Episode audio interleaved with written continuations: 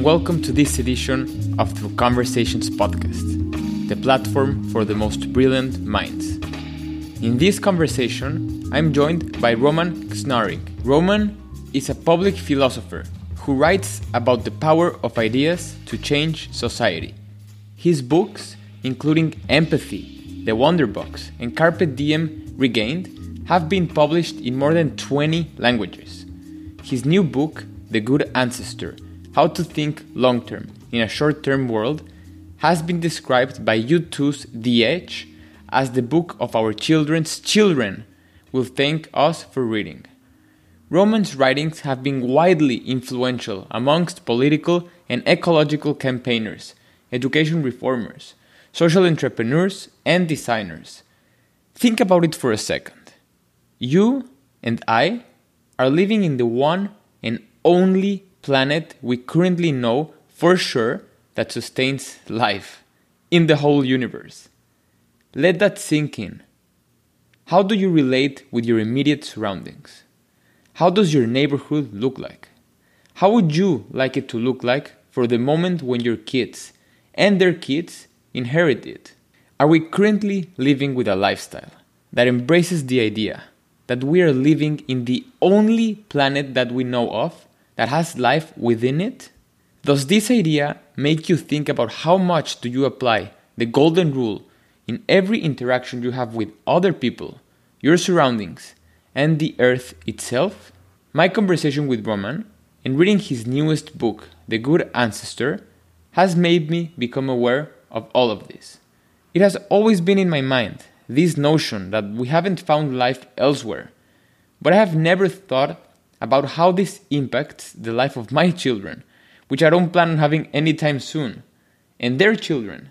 This is what Roman calls deep time humility, which means that we can take a step back and think critically about how little time we have to experience life within this blue marble in such a wide universal ocean, and how much impact we can have in it.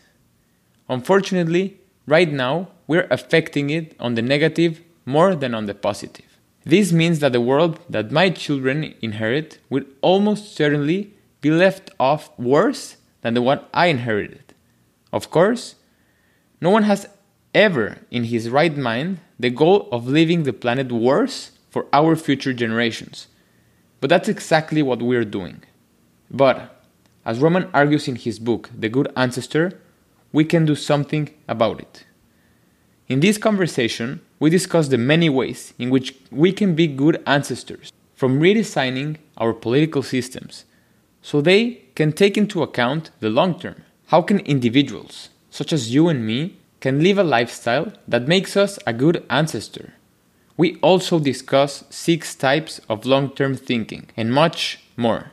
This is by far one of the most important conversations I will share with you during my trajectory in this show.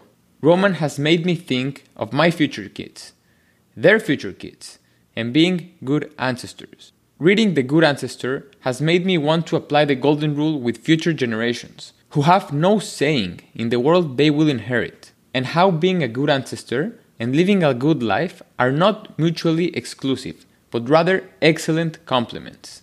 I do hope this conversation makes you think about your relationship with the future generations.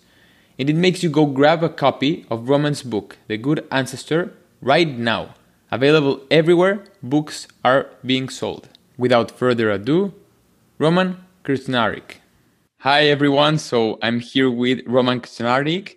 I'm very, very excited and humble and grateful to have you here, Roman.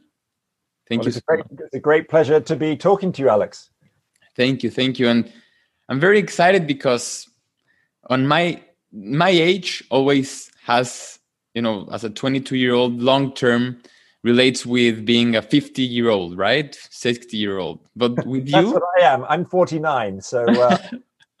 yeah. So planning a lifetime at 22 seems to just be 30 years away. But with you i'm very excited because you involved in your book the good ancestor how to think long term in a short term world you involved our future generations and the kids, my kids that are not here yet, and their kids. So thank you so much for doing this, and thank you for opening the forum for the future generations that don't have a say right now, but still will inherit a future in the world. So, talk to me, Roman. How did your book emerge? What happened that sparked your interest in thinking long term, in short term world?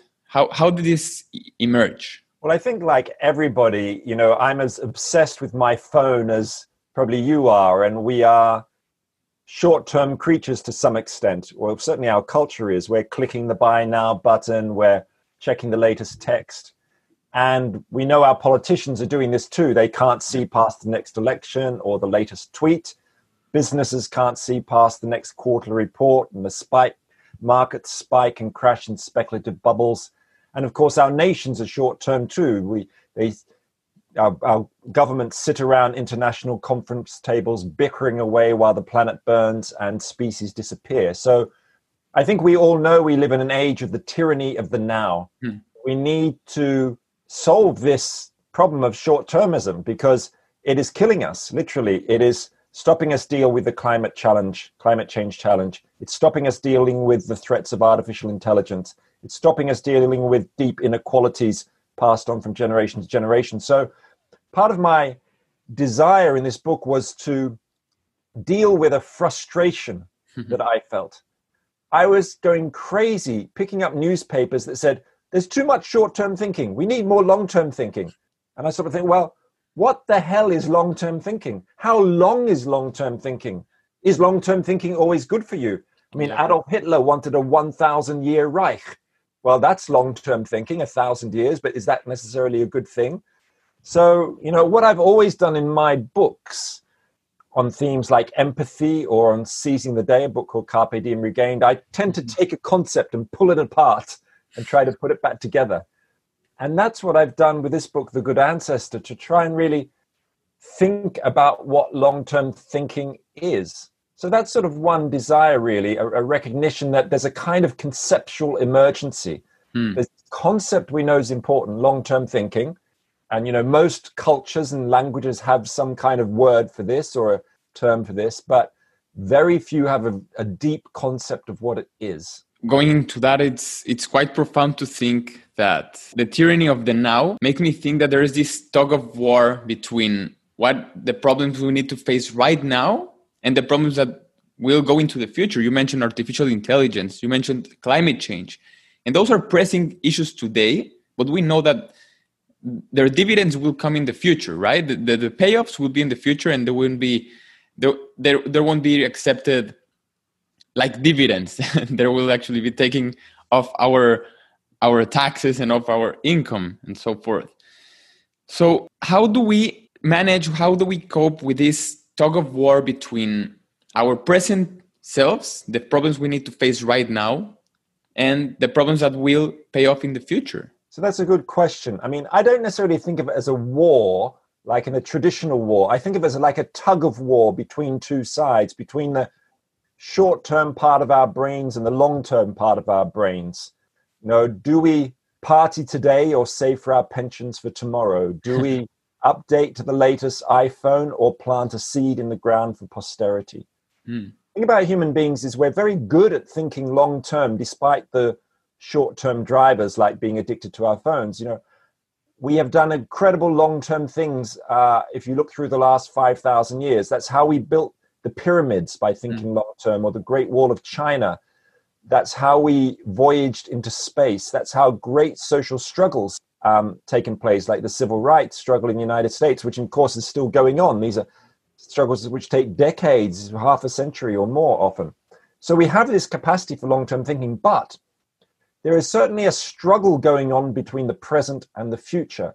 I mean, the way I think about it is that humankind has colonized the future. Mm. So we see the future as a distant colonial outpost where we can freely dump ecological degradation or dump technological risk, treating it as if there's nobody there. Yeah. And of course, there are people there. There's future generations, right? I mean, think about it. There are 7.7 billion people alive today. Wow. Now, over the last 50,000 years, an estimated 100 billion people have been born and died. But both of these are vastly outnumbered by the nearly 7 trillion people who will be born over the next 50,000 years, assuming current birth rates level off this century. Oof. I mean, even in the next two centuries, tens of billions of people will be born. Hmm. And amongst those tens of billions are all our grandchildren and their grandchildren and the friends and communities on whom they'll depend. So there's a real question here is well, what is our relationship with all those future generations? Because we know mm. that our actions today have more consequences for the future than maybe at any moment in history. Probably since the first atomic test on July the 16th, 1945, the Trinity test in the New Mexico desert, you know, when we that was the moment when we were able to destroy the future, you know, the, the first atomic bomb. Since then, well, we've just gone on with ecological degradation, fossil fuels, ocean acidification, as we mentioned, the threats of artificial intelligence, genetically engineered pandemics, as well as naturally occurred pandemics. You know, we are dumping a lot on the future. And so there is a big question there as you say, well, in a way, there's a there's a struggle to be had, which is how do we liberate the future from domination by the present? Yeah. What role should you and I and everybody listening to this be playing in taking care of the future? Because something that's happened since the end of the Second World War, which is that our moral circle has extended across space. So instead of just thinking in terms of our city or our nation, we think on much more on a global level. That's how humanitarian aid and development aid uh, have, have emerged since the Second World War because we care for people on the other side of the world much more than we did in the past. But what we haven't done, it really is extend our moral vision to the future, extending the circle not just across space, but through time. Yeah. And I'm someone who, you know, is a, uh, uh, has been subject to this as much as anybody else. I mean, back in the 1990s, you know, I spent a lot of time in Guatemala. Actually, was where I did my PhD, and I was uh, working on indi- interviewing indigenous people and members of the economic elite. And I wasn't really thinking a hundred years ahead. I was just thinking of the present moment. The fact that Guatemala, when I was there, was at the end of a civil war. 200,000 indigenous Mayan people had been killed. And how can you try and create peace and justice in that kind of society? But at that time, I was never really thinking very long term in the way I thought about politics, for example. Mm. And in fact, after I did my PhD, I went and became a, a teacher, a lecturer in political science, and an, apparently an expert in democracy. And it never once occurred to me, this is true, in 10 years, it never once occurred to me that we disenfranchise future generations in the same way that women and slaves have been disenfranchised throughout history. In other words, future generations are given no political rights or representation. They have no influence in the marketplace. They're kind of written out of history yeah. uh, and written out of out of the present. So, going back to your question, although I, I wouldn't quite call it a war against between the present and the future, there is certainly a a struggle for intergenerational justice and a question we must ask ourselves is which is what is our responsibility to the future and how will those future generations those 7 trillion people look back on us and the choices we made or did not make at this moment when we know so much about our potential impact. Wow that's a lot to take in and too much. It's it's it's quite profound because it, it makes you it makes me think of my relationship with with the world itself, my practical habits, the, the, the way I've been trying to to just go through life and as you mentioned not not sometimes just forgetting that some other human many humans will come here and they will inherit a future where i stepped on right so i stepped on this floor i stepped on this beach this forest and i threw a cigarette. I don't smoke. I'm just hypothetically speaking, you know. But what I'm saying is, it's quite profound that when you imagine the future, when I imagine the future, sometimes, or at least during this this this past year, it seems grim. It seems it seems that it can go very badly. It seems like we're on a tipping point of of making the right choices, of imagining a better future, yet with this tension that we're living in, it, it, it can be difficult. So, how can we imagine multiple futures, and how can we create leverage on those who turn out to be positive for my kids and their kids and so forth that's an interesting question i mean i like what you were saying about you know that that sense of wonder one can almost have in thinking about that there will be all these future generations and i think we can feel it when thinking about the past hmm. you know you can go to an ancient site like and going back to guatemala when i've walked around tikal the ancient mayan site in the Petén in, in, in Guatemala, you know, and you sometimes you can kind of feel that there were people here 500 years ago or a thousand years ago walking, sleeping, falling in love, screaming at their children like I do sometimes at my children, um, living and dying. And of course, we know that's gone in the on in the past, and that will go on in the future. And it's difficult to imagine what those futures will be like because of course there are many futures um, we don't know what they're going to be like and some people say well how can you even think long term when there is so much uncertainty and that the further you go out in time into the future the, the less you know the more possibilities there are and you possi- can't possibly predict anything a famous futurist once said that knowledge of the future is a contradiction in terms hmm. well i don't believe that actually i think we know a lot about the future.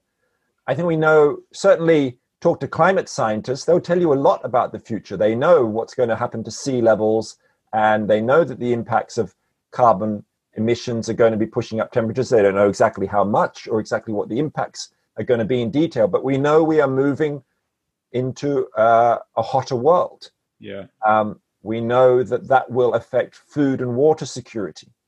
Um, we know that that will affect people's livelihoods, particularly in uh, low income countries where there's a kind of climate apartheid in operation that people who are wealthy are going to be able to deal with the problems better than people who are not you know and i think that's the reality of our moving from the the holocene to the anthropocene from the the period of stable temperatures which human civilizations have thrived in for the last 10,000 years and moving into the Anthropocene, the period newly named where we have become the weather makers, that our actions, yeah, our, our, our impacts on uh, the earth through our fossil fuel economies have radically cha- changed the future. But yes, we do know something about the future, which is that whoever inhabits the past and whatever their problems is in life are and whatever country they are in, um, they will need certain things for basic survival. They will need air to breathe. They will need water to drink. They will need food to eat. And these basics are kind of certainties. I mean, yes, we may become cyborgs in a few centuries, perhaps, but um, transhuman.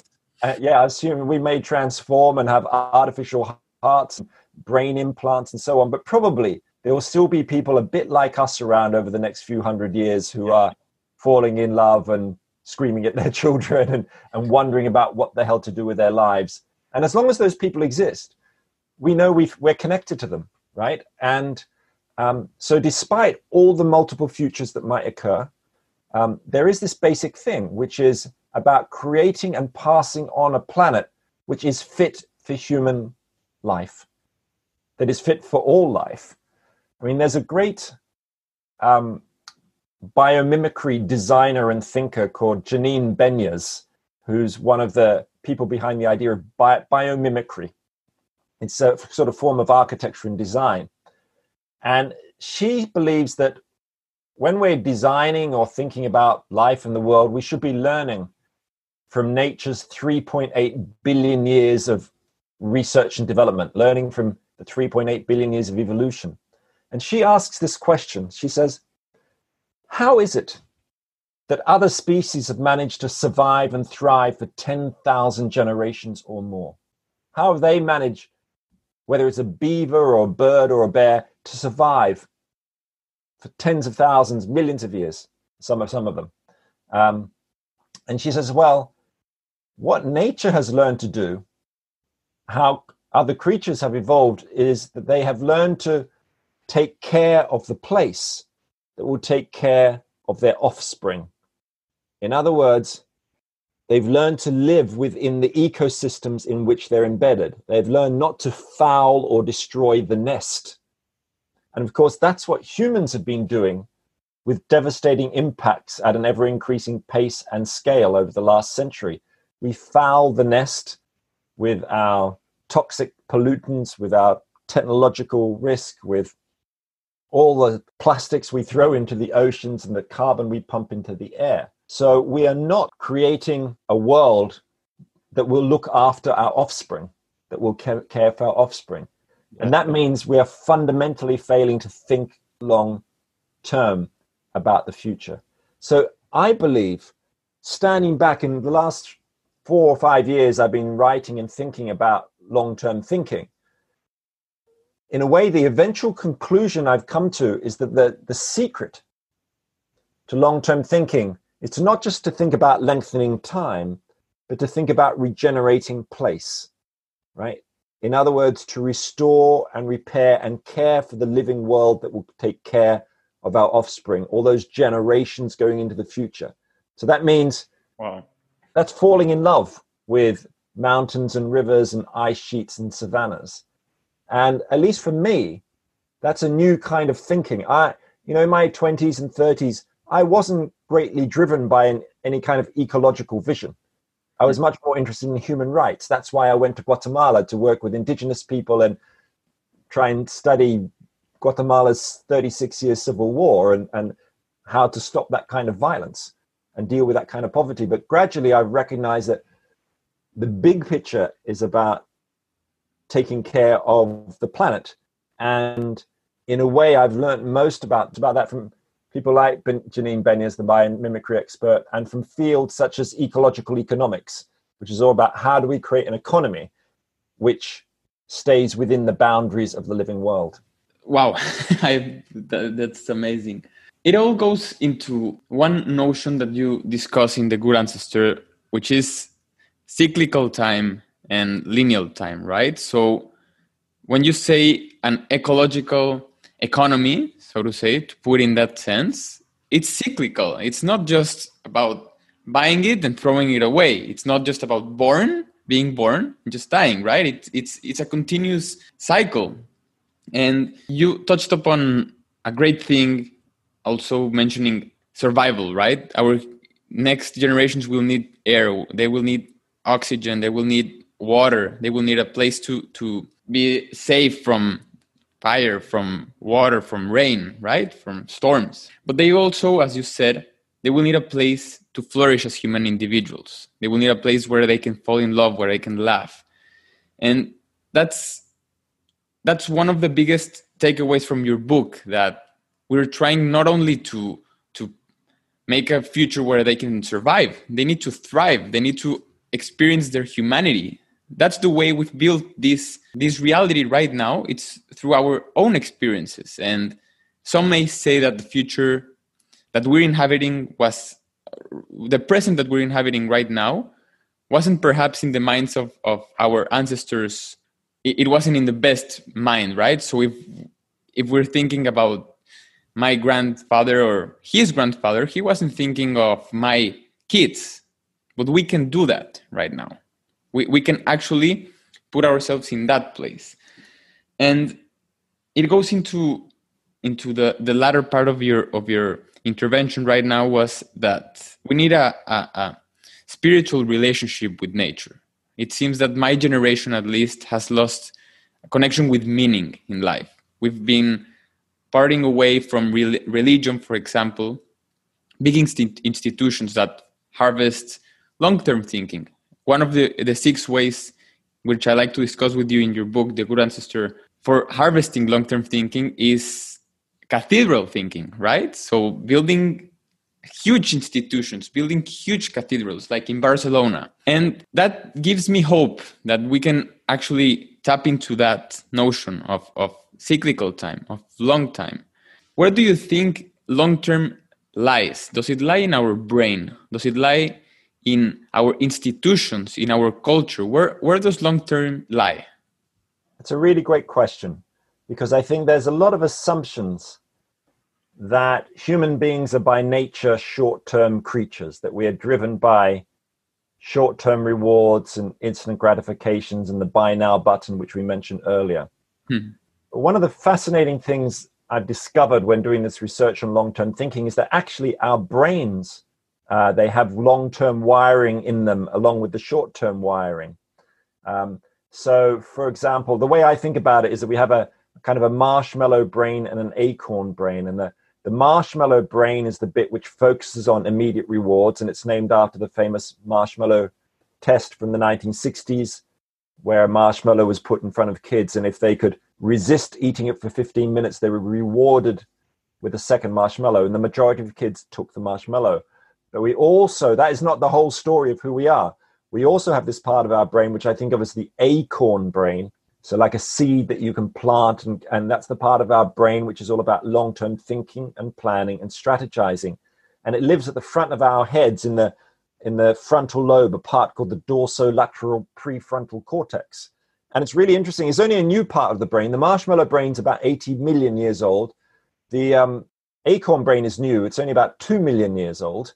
Um, but it's more developed in human beings than most other species. So, other animals do plan a bit for the future. So a chimpanzee will take a stick from a tree and take off the leaves and put it into a hole uh, to get termites out. But they'll never make a dozen of these tools and put them aside for next week. But that is just what humans do.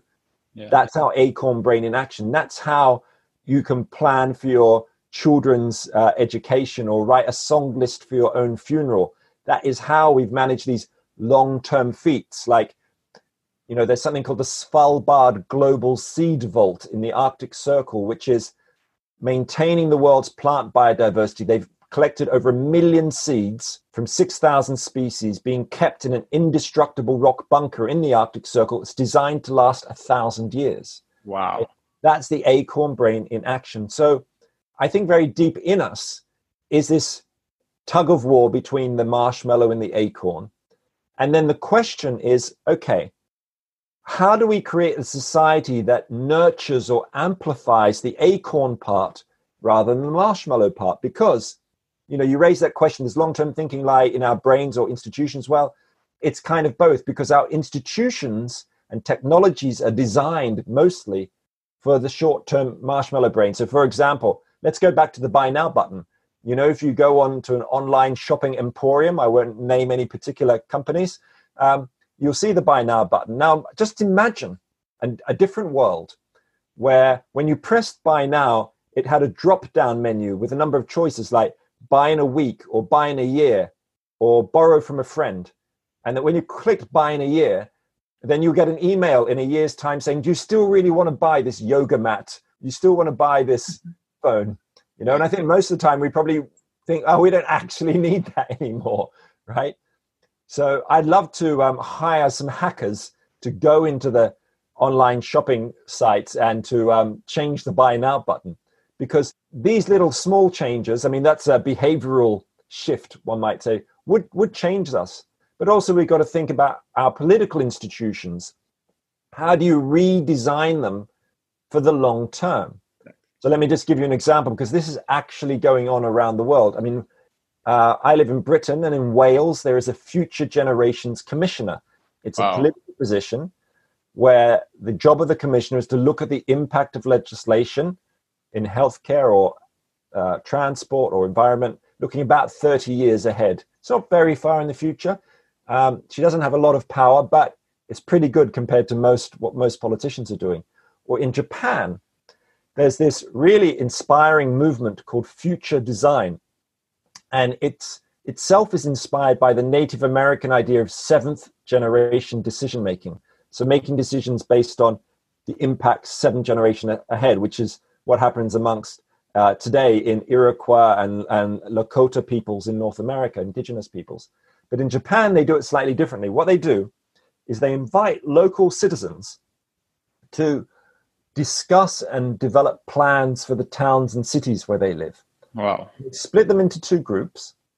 And the first group, half of them are told that they are residents from the present day, from, from the here and now. And the other half are given these like ceremonial robes to wear, like kimonos, and told to imagine themselves as residents from the year 2060.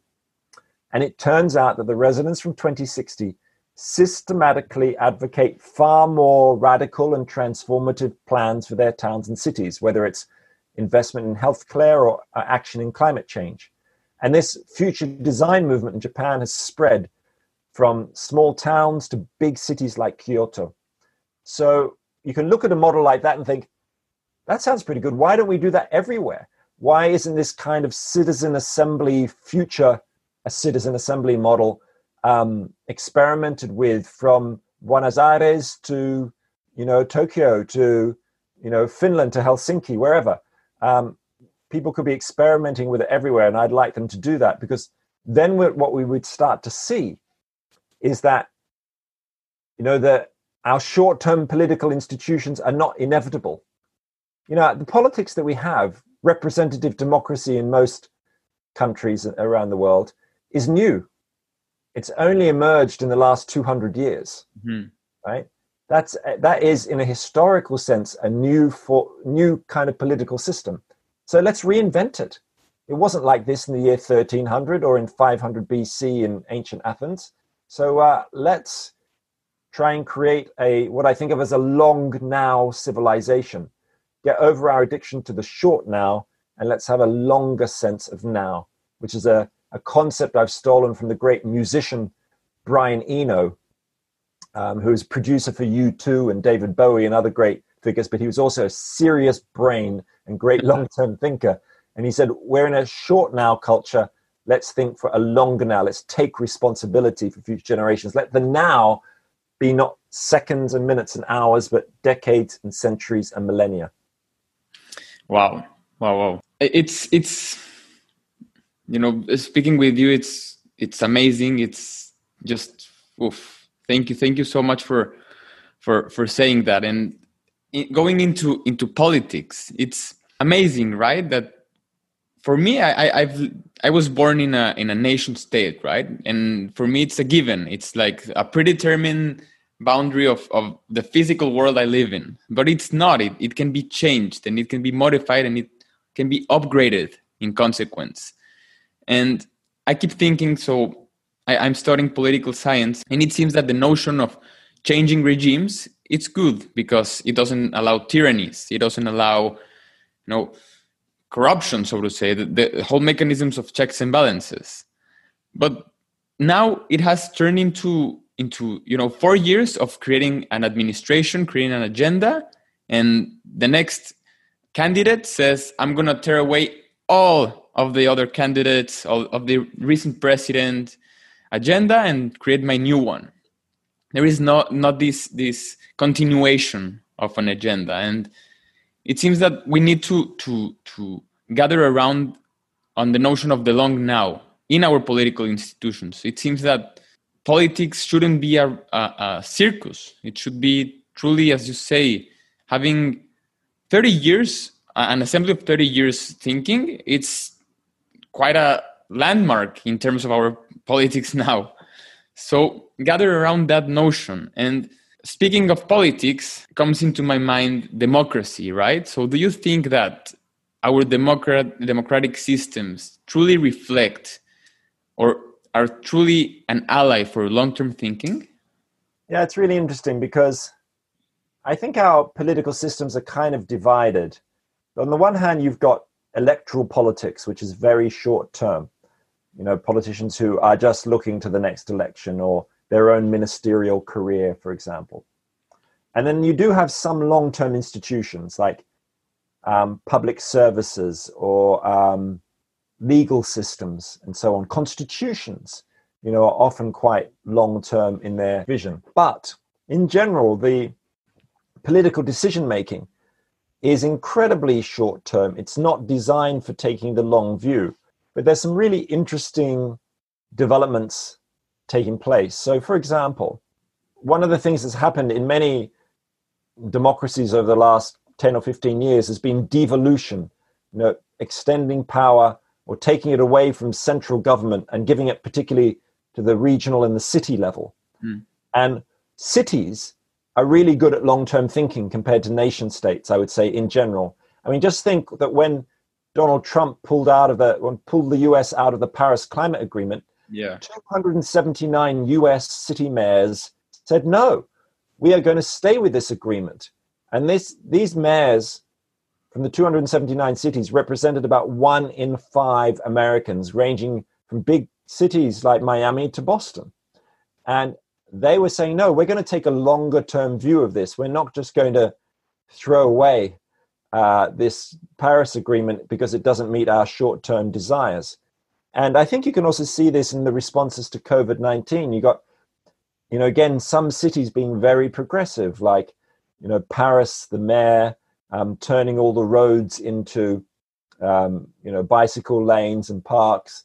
Amsterdam, again, the city has adopted the model of doughnut economics created by the ecological economist Kate Raworth for its post COVID recovery, which is a kind of a post growth model, getting off the old idea of addiction to economic growth.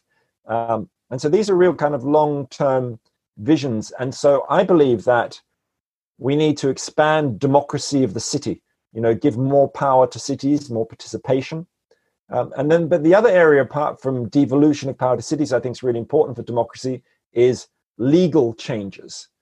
Um, I never really used to have that much faith in the law. I was always interested interested in thinking about how you know well laws tend to be just manipulated. They're they're they're something that privileged people use to preserve their power. But law also does have an independent power. And in the U.S., for example, there is a movement to try and give rights to future generations, which I think is one of the most important shifts in the nature of human rights since the French Revolution. So there's an organization called Our Children's Trust, a public interest law firm in the US, which has taken the US government to court, filed a major lawsuit against them on behalf of 21 young people wow. campaigning for the legal right to a safe climate and healthy atmosphere for both current and future generations. So, what they're trying to do is use the legal system to embed the idea of intergenerational justice. Probably going to lose, Okay, it's been going on for five years already, this case, but these legal struggles are long term and they inspire them in other countries. So the Our Children's Trust case has inspired legal cases in Colombia, Uganda, um, the Netherlands. And I think what we're going to see over the coming years, decades, is more and more of these campaigns or using the legal system to try and establish rights for future people, people who will not be born for a decade or uh, 50 years, mm-hmm. uh, but also legal. There are legal movements to give rights to nature, to the living world. Yeah. So in New Zealand, um, campaigners have managed to uh, get rights for a river, the Wanganui River, which is um, a river that's sacred to local Maori people. Uh, in India, the Ganges River and the Yamuna rivers now have legal rights like a person. Wow. this might sound kind of mad, but just think in the United States in the late 19th century, corporations were given legal personhood, yeah. legal rights, like a human being. Uh, and so, why not give it to a river or a mountain or to the Amazon rainforest? Uh, so, again, I think this is another realm where democracy needs to reinvent itself changing what we think of rights, what rights are, and who should receive them, and, and injecting legal systems with a, a deep kind of long termism. Wow. And that goes into the notion of, of reshifting our relationship with, with Earth, with our habitat, as you mentioned earlier. And it gives power to a narrative which you've talked before that the narrative is called gaia right? Trying to have this relationship with with earth as a sacred place. Having rights for nature itself it's it's amazing. And going beyond that, having a spiritual relationship with it, having having a notion that no it might not have a saying, but it does have our our uh, decisions have an effect on it, right? So if you could trying to be empathetic, right? If I would be the river and someone throws garbage at me, I would be mad. so why why not think that way with with Earth? And that brings me into I've I, I have had a guest Andrew Maynard, Professor Andrew Maynard, and he he talks about future and he talks about sci-fi and he also mentions our notions of should we do it or and can we do it, right? So in science has been driven by the can we do it. So I think that when you mentioned the one button earlier, it's this notion of should we do it? Should we truly buy that yoga mat? Is it really necessary? How should we throw garbage into the river? I want to get into into we've talked about institutions and I would love to dive deep into individuals, right? So how can I join the long-term thinking mindset? How can my day by day decisions truly reflect that I I'm walking my talk, right? I, I'm all in for long term. Yeah, because it's it's a complex question. You know, how do I, as an individual living here and now, start feeling, thinking, acting for the interests of people beyond my own lifetime? Because that's really what long term thinking is about. About for me, long term thinking has got to be at least hundred years beyond the ego boundary of your own mortality. Hmm. Um, that's what cathedral thinking is about embarking on projects which may take longer than your lifetime or, or will, will exist beyond your lifetime, like the medieval cathedral builders who started building their churches knowing they'd never be finished while they're still alive. So, what can we do as individuals? Well, a couple of weeks ago, I was with my children on a beach uh, on the south coast of England where we go every year, and we were looking for fossils Wow. finding fossils, holding them in our hands. These were fossils which were 195 million years old of little squid like creatures, just tiny bits of rock. Now, no one had ever looked at them. No human being had ever seen them. They'd come up, washed off the cliff during a storm. I think some people can look at one of those fossils and have a real sense of wonder and deep time a sense that we are just a moment in the great cosmic story going back 13 billion years to the beginning of the universe and at least five or six billion years forward to the death of our sun.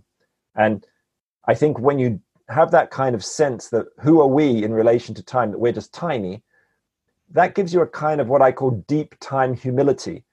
It makes you sort of think, well, who are we, yeah, to to wreck this world without ecological negligence and technological um, dangers that we put into it. And it makes us act differently. But of course, not everybody responds like that when they see a fossil in their hand. Some people think, oh, this is just a rock. You know, um, for other people, it's like you might want to visit an ancient tree. Maybe there's a tree near where, where you live which is a thousand years old and you can feel its age. But for other people, they really feel it when they have children and they can imagine them. Like, I imagine my daughter and my son, I've got twins. I imagine, like, say, my son, who's now 11, sometimes I imagine him when he's 90 years old. I imagine him at his birthday party, surrounded by friends and family. He's got a old and wrinkled face. Uh, his eyes are fading. You know, and I, I look out the window and see what kind of world is it outside that he's living in. And then I imagine someone coming over to him and putting a tiny baby into his arms. And it's his first great grandchild. And he looks into that baby's eyes and thinks to himself, well, what will this baby need to survive and thrive for the years and decades ahead? Now, that baby could live right into the middle or the end of the 22nd century. But if you think about it, that baby is only a couple of steps away from my own life. So, you know, when I try to connect with the future, sometimes I do it like that. It can feel, though the future can feel very far away and very ephemeral, unknown, a kind of darkness.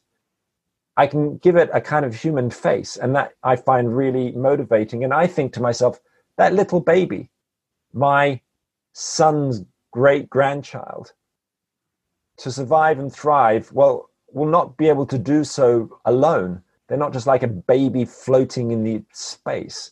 They will only survive with people and friends around them, with a web of relationships and with the web of the living world, mm-hmm. you know, with the air and the food and the water that they need to sustain themselves. Um, so I think those kinds of things, different ways of making a kind of an imaginative leap, I think can motivate us as individuals. Of course, some people, you know, they just are motivated in different ways. You know, literally, I can sometimes show people uh, an image of the 7 trillion people who'll be born in the future, like a gigantic circle, and then compare it to a tiny little circle, which is the 7.7 billion people alive today. Like, I imagine the 7.7 billion people like a little green pea, and the big orange circle of uh, future generations, like a gigantic orange or a grapefruit or something. The scale is huge, and some people just they get it. They see that scale that there's so many people in the future compared to now. Yeah. It's obvious to do things for the future, um, but not everyone uh, finds that appealing or it doesn't connect with them. So I think we need to recognize that human psychology is really complex. Different things motivate different people: the rational, the emotional, the historical, the cultural. And what I've tried to do in my book, The Good Ancestors, try to tap into all of those different ways, motivations, drives um, that can make us think and care. And I'm not saying, look, don't think about the present day and don't think about your own future with your, in your own lifetime. These are questions of balance, really. Hmm. I think what matters is that we have proper public discussions about our relationship with the future and as an individual we think about what matters in our own lives i mean there's a great austrian existential psychotherapist called viktor frankl yeah who is famous for writing a book called man's search for meaning and you know what he said he said look we, we kind of need to invent our own purpose in life right it doesn't it's not natural in human beings. We have to invent it. And you're going to have a purposeful life, you need to have a goal, what do you call it, a transcendent cause outside your own self, something that drives you to kind of get up in the morning. It might be the goal of finding a cure for cancer if you're a scientist, or keeping your family business alive, or just looking after your kids. Yeah. Something bigger than yourself. And I think as an individual, that thing bigger for ourselves can include future generations. You know, we can, I think it's, I find it motivating to act on behalf of current and future generations. And I think as a society, just as Viktor Frankl said, we need a goal as individuals to have purpose. I think as a society, we need a goal too, what the ancient Greeks called a telos, a kind of a, a, a transcendent objective. And I think that objective must be to live within the boundaries of this one and only planet we know that sustains life. So I think inside all I've been talking about there is really a kind of existential program, a sense that we can be agents and find meaning by acting on behalf of both future people and future planet. Um, and I hope and I believe that the the number of people who are thinking that way is growing. That this is a growing movement for intergenerational justice. People motivated not just by extending their moral vision across space, but through time as well. Oof, that's I, I, keep I keep going into wow wow wow because really Roman you're you're mind blowing and and also your your in desire to to work towards a, a long-term future truly is contagious. In the good ancestor you truly do that. You've we, we talked about cathedral thinking right now transcendent legacy which you also discuss deeply in your book the good ancestor. And i saw I, I try to play the devil's advocate in my mind when you grab that fossil right and I, I and I try to put the same narrative just with another twist. So instead of saying, "Hey, I'm just a, a glimpse in the in the time. I'm just a just a blink, right? The time is millions, eons of, of years. I need to enjoy it. I need to enjoy the present. That's like someone could actually go into that notion, right? It's it's this paradox of Yeah, that's right. I think that you could think about that and say, okay, if we are just a a blink and eye blink in the cosmic story, then what does anything matter? Why should I care? Exactly. Um, the universe will continue, the earth will continue without us. But what I have found by researching this and talking to lots of people is that those people who grasp this sense of deep time, it doesn't make them apathetic or it doesn't make them just become hedonists caring about the present moment.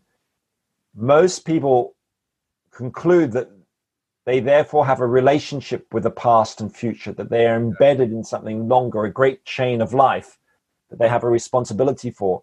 I think it's, I don't know exactly why that is, but I think there is this, I think, a good sense of humility that comes out of gaining that bigger perspective. I think, you know, when you look back at your own life, I think as we're growing up, we often have these moments where we grasp our own insignificance um, you might be on top of a mountain yeah. uh, and you realize, oh God, my life doesn't really matter, you know, compared to the hugeness of everything. But I think for most people, it doesn't make them become ultra selfish. It actually makes them become more caring and empathic, you know, when they get that larger perspective. Um, but I think it's you're right. It's good to be a devil's advocate. I think there's too much um, lazy thinking, you know, when it comes to deep time and long term thinking. You know, for example, I'm often invited by businesses to come and talk to them about long term thinking. Hmm. And I say, Oh, we're really into long term thinking. And I said, Well, is all long term thinking good? I mean, a former head of Goldman Sachs, Gus Levy, once said, We're greedy, but long term greedy, not short term greedy. Wow. Well, is that a kind of a kind of long thinking we should aspire to? I don't think so. No. Um, and I say to them, look, if your company is all about long term greedy, I don't want to work with you, right? Um, so you need to be a bit more discriminating about what long termism means. You need to start getting clear about what your ultimate goals are. Um, is your goal just long term profits, or is it actually something bigger than your own company or your own life, um, or even in your own nation? Yeah, and going into into that notion of of a bigger goal, a bigger objective, working towards a bigger idea than ourselves, than our existence. I think of my legacy here on earth, right? And I think of the company's legacy. So in 200 years from now or 300 years from now, people are going to look at a big company that ships you every single package to your house instantaneously. What are they going to think, right? Are they, what was the, their legacy? And it seems that right now we can change things it seems that working towards something that is rather practical as changing the buy now button can truly make a difference i've i, I yeah, think that, really interesting thought actually what it just made as you were just talking there i was thinking about um, some of the the great um, sort of oil magnates and pioneers from the late 19th to early 20th century rockefeller or carnegie yeah These people probably thought they were doing amazing things in their lives. Um, but actually, we now look back at those people and we'll look back at them as criminals, carbon criminals yeah. of various kinds. Um, and what really is their legacy? Their legacy, I'm sure they didn't think of it at the time that their legacy would be so negative, but that's what we're thinking now. And I think we can ask ourselves, yeah, how do we want to be remembered? Because most people, when they reach midlife normally, you know, in their 30s, 40s, 50s, start thinking about how they're going to be remembered when they're gone. Hmm. You know, they want to, and human beings want to, we want to keep the fire of our own lives burning mm-hmm. some way. But there are lots of different ways to do that. Like a Russian oligarch wants to keep themselves alive after death by having a, a baseball stadium named after them or an art gallery named after them. But yeah. I think we can become a bit more transcendent than that and think about yeah, a more transcendent sense of legacy, as you mentioned earlier, to care about the universal strangers of the future. I think that's quite a worthy thing to do. Yeah, definitely. And it seems like the, the tables have turned, right? We've seen with all the social movements right now, everyone removing sculptures, for example, or remembering people that they thought the world wouldn't change. The notions that we have of the future wouldn't change, of the of our moral ideas wouldn't change. And they do. So I don't it would be an interesting question to ask them, right?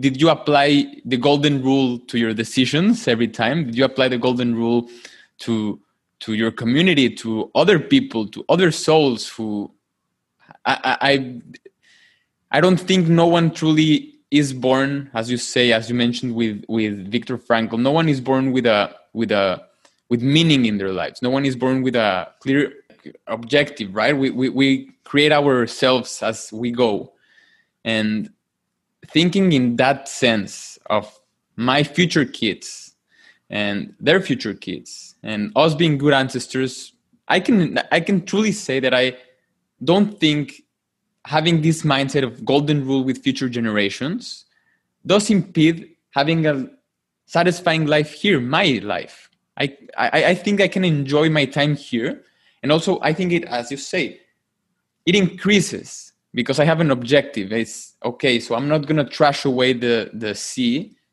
I'm gonna look after it because sometime my kid will bring his kid here and they will see how beautiful it is. We should thank our great grandfather, right? And it's rather amazing to think that uh, that legacies don't consist on building baseball stadiums. We we've done that. We, it's past our mindset. We're now in the verge of technological breakthroughs that we can't imagine like go, talking it simply here you and me about artificial intelligence just mentioning it like in the air it's mind-blowing. There it as you say we can create rights for nature we can create rights for future generations and we can think of creating building laws to protect artificial intelligent sentient beings who may have feelings. That's it's mind-blowing. It goes just i'm becoming passionate so trying to to lower it down. I'm i'm I, i am passionate about the future because i've inherited a good life and it creates a sense of responsibility with me it creates this boundary of my tools my skill sets my abilities to to create a future at least maybe they're not harvested but we as human beings discussing these issues discussing long term can persuade ourselves to becoming better ancestors. And I'm passionate because it's it's quite amazing to think that we can shift our perspective when it comes to to living and dying and create it into thriving and thriving for our future generations. Yeah, actually, just can I just tell you something that I once did? I did last summer in relation to this because there's this real question thing ah is long-term thinking and caring about the future all about sacrificing things today do i have to sacrifice stuff in my life for future people well not necessarily no uh, in some ways yes in some ways no i mean so last summer i joined a group of colleagues from the long now foundation which yeah. is an organization which started in california but there's a london branch it's all about long-term thinking and we went on a pilgrimage to something called the White Horse of Uffington, which sounds a bit obscure, but what it is is a Bronze Age artwork. It's over 3,000 years old that was cut into the side of a hill uh, in England, about 20 miles from where I live in Oxford. And it's about 100 feet long. It's like a, it's like a horse, the shape of a horse cut into the, into the grass, because under the grass is chalk, so it's white rock. Wow. So you can see this white horse from miles away. But for over a thousand years, people have been going back to the White Horse every few years to clean it up, to take the weeds out that keep growing, and to, to bash more um, chalk with hammers into the, the sculpture so it remains seen, this artwork. It's amazing. So I went with some people, and we, uh, as, as part of an organized um, sort of thing, we called chalking the horse. We went and got new chalk, white white rock, and bashed it into the horse, and we're part of a thousand year old tradition. And wow. it was brilliant. We had such a great time. It was fun.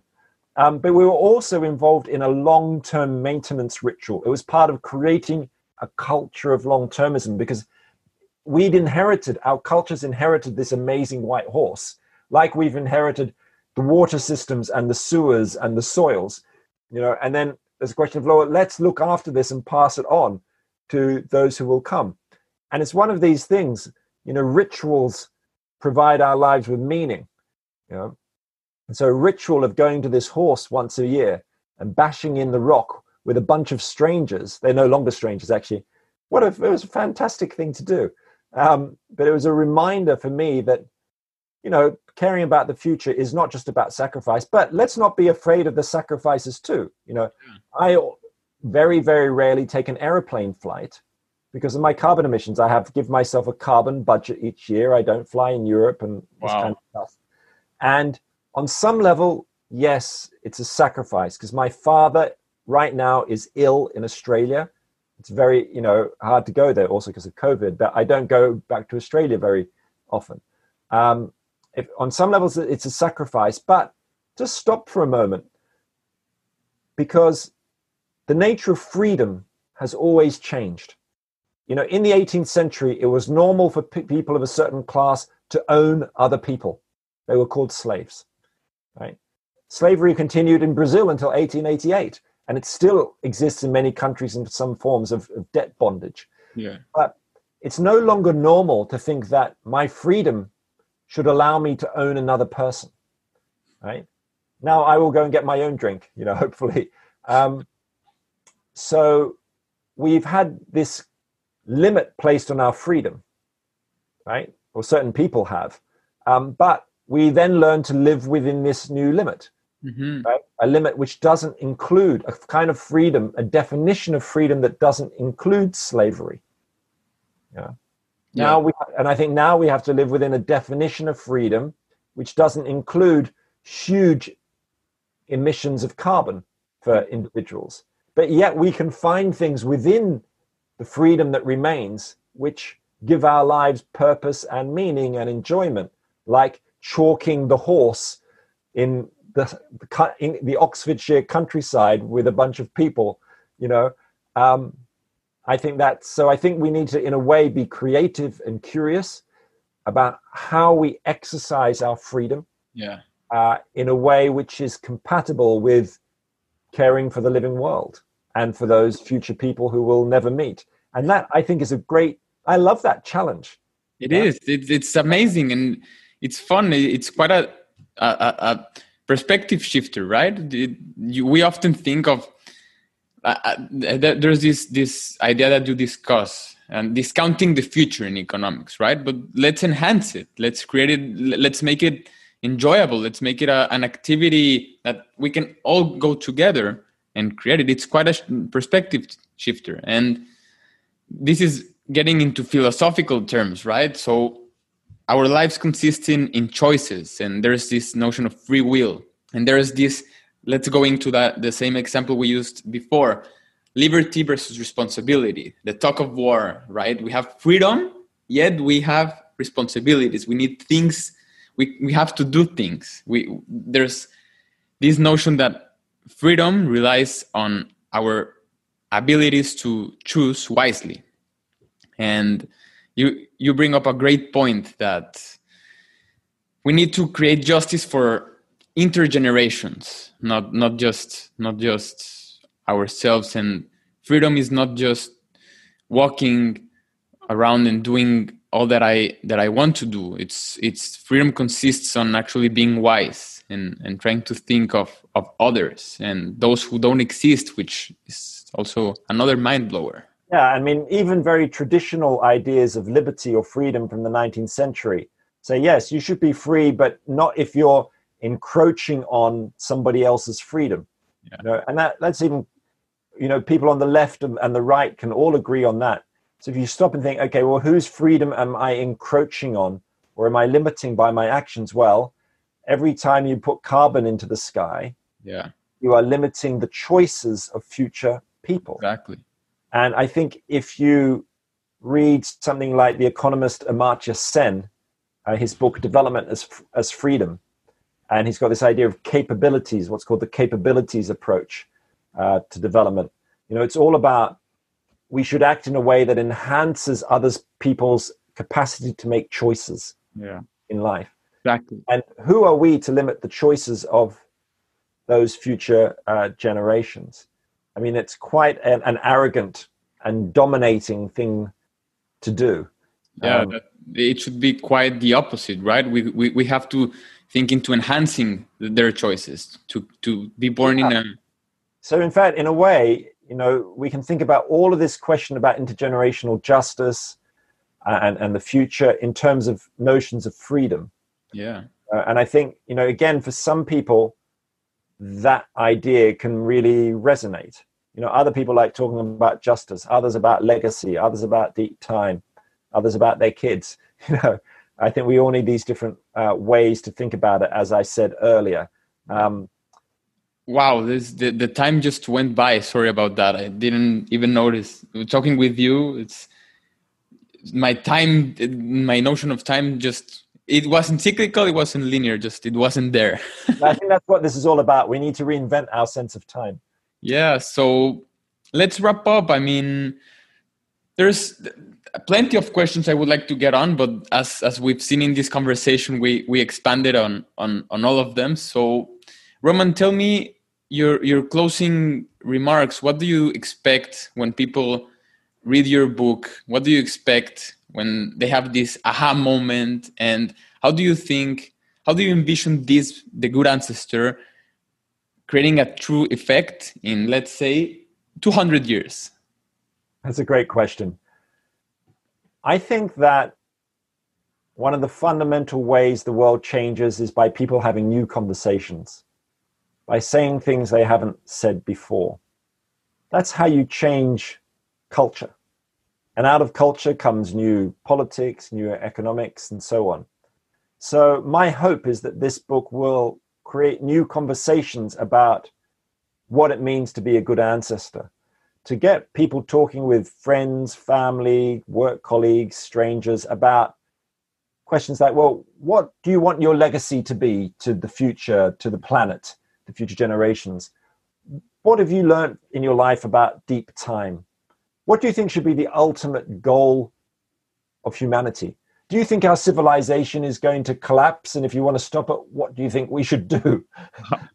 All of these big questions, these are kind of questions I raise in, in my book about different ways of being a good ancestor. But my hope, I guess, is that in a couple of hundred years' time, that talking like you and I are talking now is going to feel completely normal, that we will live in a culture where we feel that the people here today, that the living and the dead and the unborn are all here in the room with us, mm. all here having the conversation with us. Wow. I, I truly see my kids and their kids having in their bookshelf The Good Ancestor. I truly see that.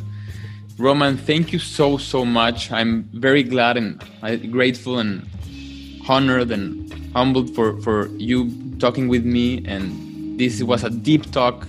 We immersed in deep issues, in a deep conversation, and I truly take away a lot of things talking with you and reading your book, The Good Ancestor. Thank you so much. Well, thanks for having me on. It's been a really fascinating and eye opening conversation. It's really stimulated my brain. Thank you. Thank you. Take care. Thanks for tuning in for this edition of Through Conversations podcast. If you find this episode interesting, don't miss out on new conversations and subscribe to the podcast at any podcast feed you use and leave me a review. Also, consider sharing it with someone you think can enjoy this episode. Our new awesome music is by Joe Lyle. More info can be found at joelyledrums.com. Hosted and produced by Alex Levy.